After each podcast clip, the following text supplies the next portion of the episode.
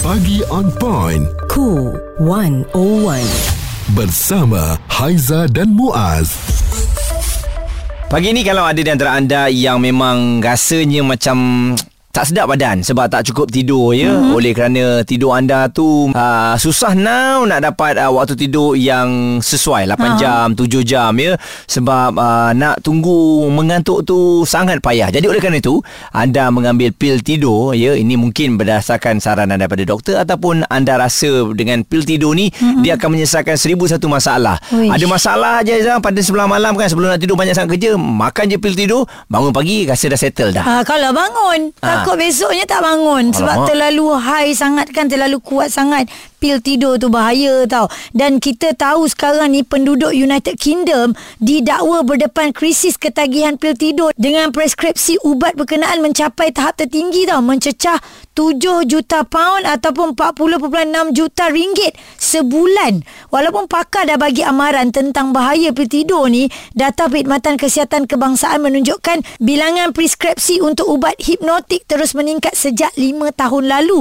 Dan lebih 8,000 kanak-kanak termasuk yang berumur seawal 4 tahun di England dilaporkan turut menerima preskripsi pil itu yang turut dianggap skandal berbahaya di uh, banyak klinik di UK. Dan hmm. pakar kesihatan di University College London ya, Prof Joanna berkata ramai pesakit yang mengalami insomnia menuntut diberikan pil tidur. Tetapi ubat berkenaan boleh mencetuskan masalah ketagihan yang serius dan menyukarkan mereka untuk berhenti mengambilnya. Jadi hmm. uh, sebab kalau kita terlampau bergantung kepada ubat, inilah masaknya. Terutamanya ubat tidur lah kan. Ya, ya. Ha, cuma kat Malaysia ni saya tak tahulah. Saya tak pernah ambil. Aizah pernah ambil tak ubat tidur. tidur. Tak pernah ubat tidur. Ha, melainkan kalau kita sesema, kita ambil ubat tu kita tertidur. Dia mengantuk, ha, itu mengantuk, kan. kan. Tapi bahaya juga tau. Bila anda rasa anda tak boleh, anda memerlukan benda lain untuk buat anda tidur. Anda dah bergantung pada sesuatu yang bukan normal. Ya. Ha, ini yang kita nak lihat apakah kesan sampingannya dan kenapa boleh jadi ketagih. Hmm. Semuanya kita akan tanyakan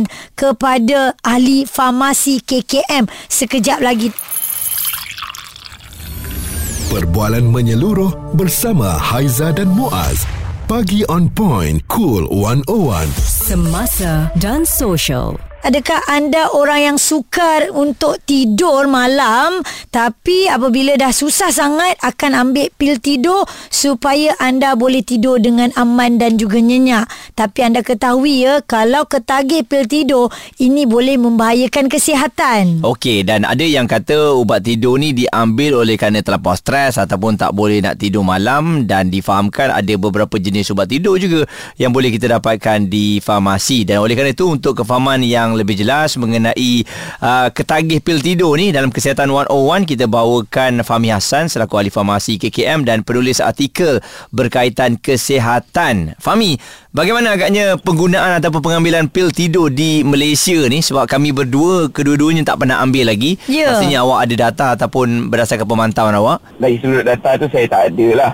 Tapi basically kalau kita tengok dekat dalam uh, media sosial uh, banyak yang orang komen yang berkaitan dengan trend pengambilan ubat tidur ni untuk memudahkan mereka tidur ni mungkin situasi semasa lah uh-huh. yang mana semua orang sibuk orang stres ada masalah untuk tidur mungkin trend ni ada jadi satu trend yang baru sekarang lah yeah. kalau kita tengok uh, sebenarnya ubat tidur ni ada banyak jenis lah so ubat tidur yang kalau definisi yang betul-betul tu ubat tidur tu kita panggil sebagai uh, benzodiazepine ubat ni sepatutnya tak boleh dijual hanya boleh diprescribe oleh doktor oh. dan kalau nak beli di farmasi pun perlu prescription daripada doktor wah tak ha, boleh sebarangan ubat, ya tak boleh sebarangan yang ni ubat yang digunakan dalam rawatan terutamanya untuk mereka yang mengalami stres yang memang tak boleh tidur lah hmm. ha, contoh ubat ni macam Xanax, Alprazolam, Diazepam dan sebagainya Okey. Tapi juga ada trend yang menggunakan ubat-ubat yang menyebabkan mengantuk Ah, dia guna untuk bantu dia tidur. Tapi sebenarnya ubat ni bukan ubat tidur.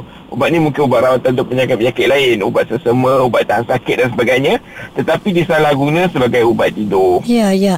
Uh, uh, itulah kadang-kadang kita tengok eh orang yang memang tak boleh tidur ni dia beli ubat sesama je. Paling simple uh, eh. Jadi orang betul. yang jaga ingatkan memang betul dia sesama ke apa ke. Betul. Uh, jadi itu benda ni satu trend yang tidak sihat lah. Contohnya kalau kita beli ubat yang bukan untuk indikasinya, kita guna untuk side effect dia, mm-hmm. yang tu bukan satu penggunaan yang betul. Mm-hmm. sebabnya penya- eh, tak tidur ni mungkin datang dengan pelbagai masalah lah. Sama ada masalah penyakit, masalah penyakit mental dan sebagainya. Dan benda ni perlu dirawat oleh doktor. Ya. Oh, Ha, okey. jadi kita perlu dapatkan kepastian punca kenapa kita tak boleh tidur tu. Ah. Jangan suka-suka ambil ubat-ubatan untuk bantu kita tidur. Kalau orang yang ambil terlalu banyak ni kesan sampingan dia apa eh?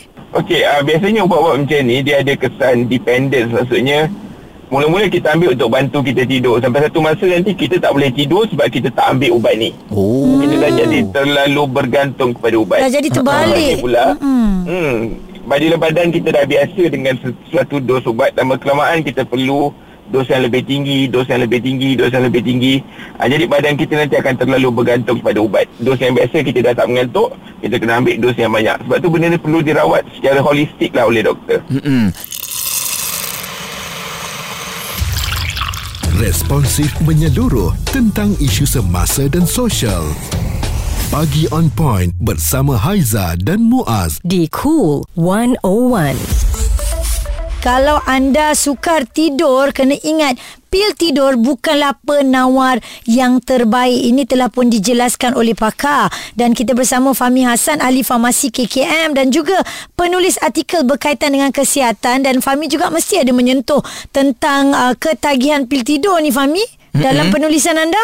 Uh, ada kadang kita saya banyak sentuh pasal salah guna ubat lah kadang-kadang salah guna ubat tidur salah guna ubat tahan sakit dan sebagainya lah Dan uh, Fahmi kalau kita lihat uh, di UK sekarang ni dah menjadi trend uh, wajib untuk ambil pil tidur dan saya yakin ini secara globalnya untuk pil tidur ni diambil kan. Jadi ada tak sebenarnya pengganti uh, kepada pil tidur ni sebab kita sedia maklum bahawa masyarakat sekarang ni semua stres terhadap kerja, terhadap kehidupan terutamanya selepas kita menepani pandemik ini. Ah betul. Uh, kalau tengok di farmasi sebenarnya selain daripada ubat tidur, ada ada juga yang jual suplemen yang boleh membantu kita tidur.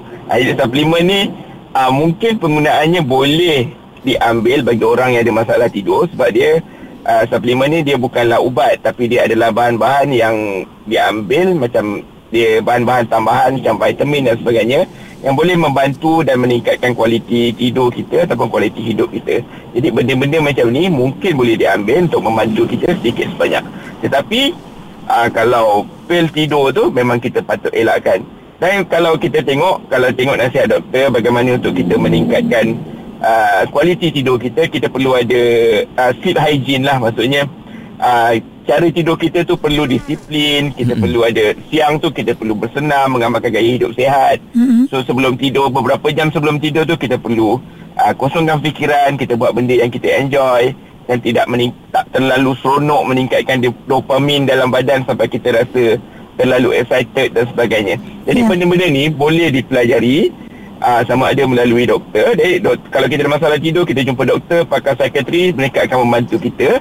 Ataupun boleh juga dengan ahli-ahli psikologi klinikal. Sekarang ni kalau kita tengok trend di Klang Valley terutamanya di Lembah Kelang, banyak pusat-pusat terapi minda yang mana uh, mementingkan kesihatan minda yang mana kita boleh datang berjumpa untuk kita dapatkan sesi kaunseling untuk membantu kita menguruskan hidup agar hidup kita lebih tenang dan kurang stres. Jadi perkara-perkara ini sikit sebanyak akan membantu kita uh, menjalani hidup yang lebih sihat dan mengurangkan ke- kebergantungan terhadap benda-benda yang menyukarkan kita untuk tidur. Hmm. Adakah dia boleh membawa maut Fahmi? Ah kalau kita tengok uh, ubat-ubatan ubat tidur ni kalau jenis uh, benzodiazepine tadi salah satu kesan sampingan dia dia buat refleks kita lambat. Uh, dia boleh juga buat respiratory depression maksudnya kita boleh rasa sukar untuk bernafas. Mm-hmm. Jadi perkara begini kalau kita ambil terlalu banyak uh, dia boleh membawa maut dan kadang-kadang mungkin kita ambil sedikit tapi situasi kita ambil tak betul. Kita ambil waktu pagi, kita nak memandu.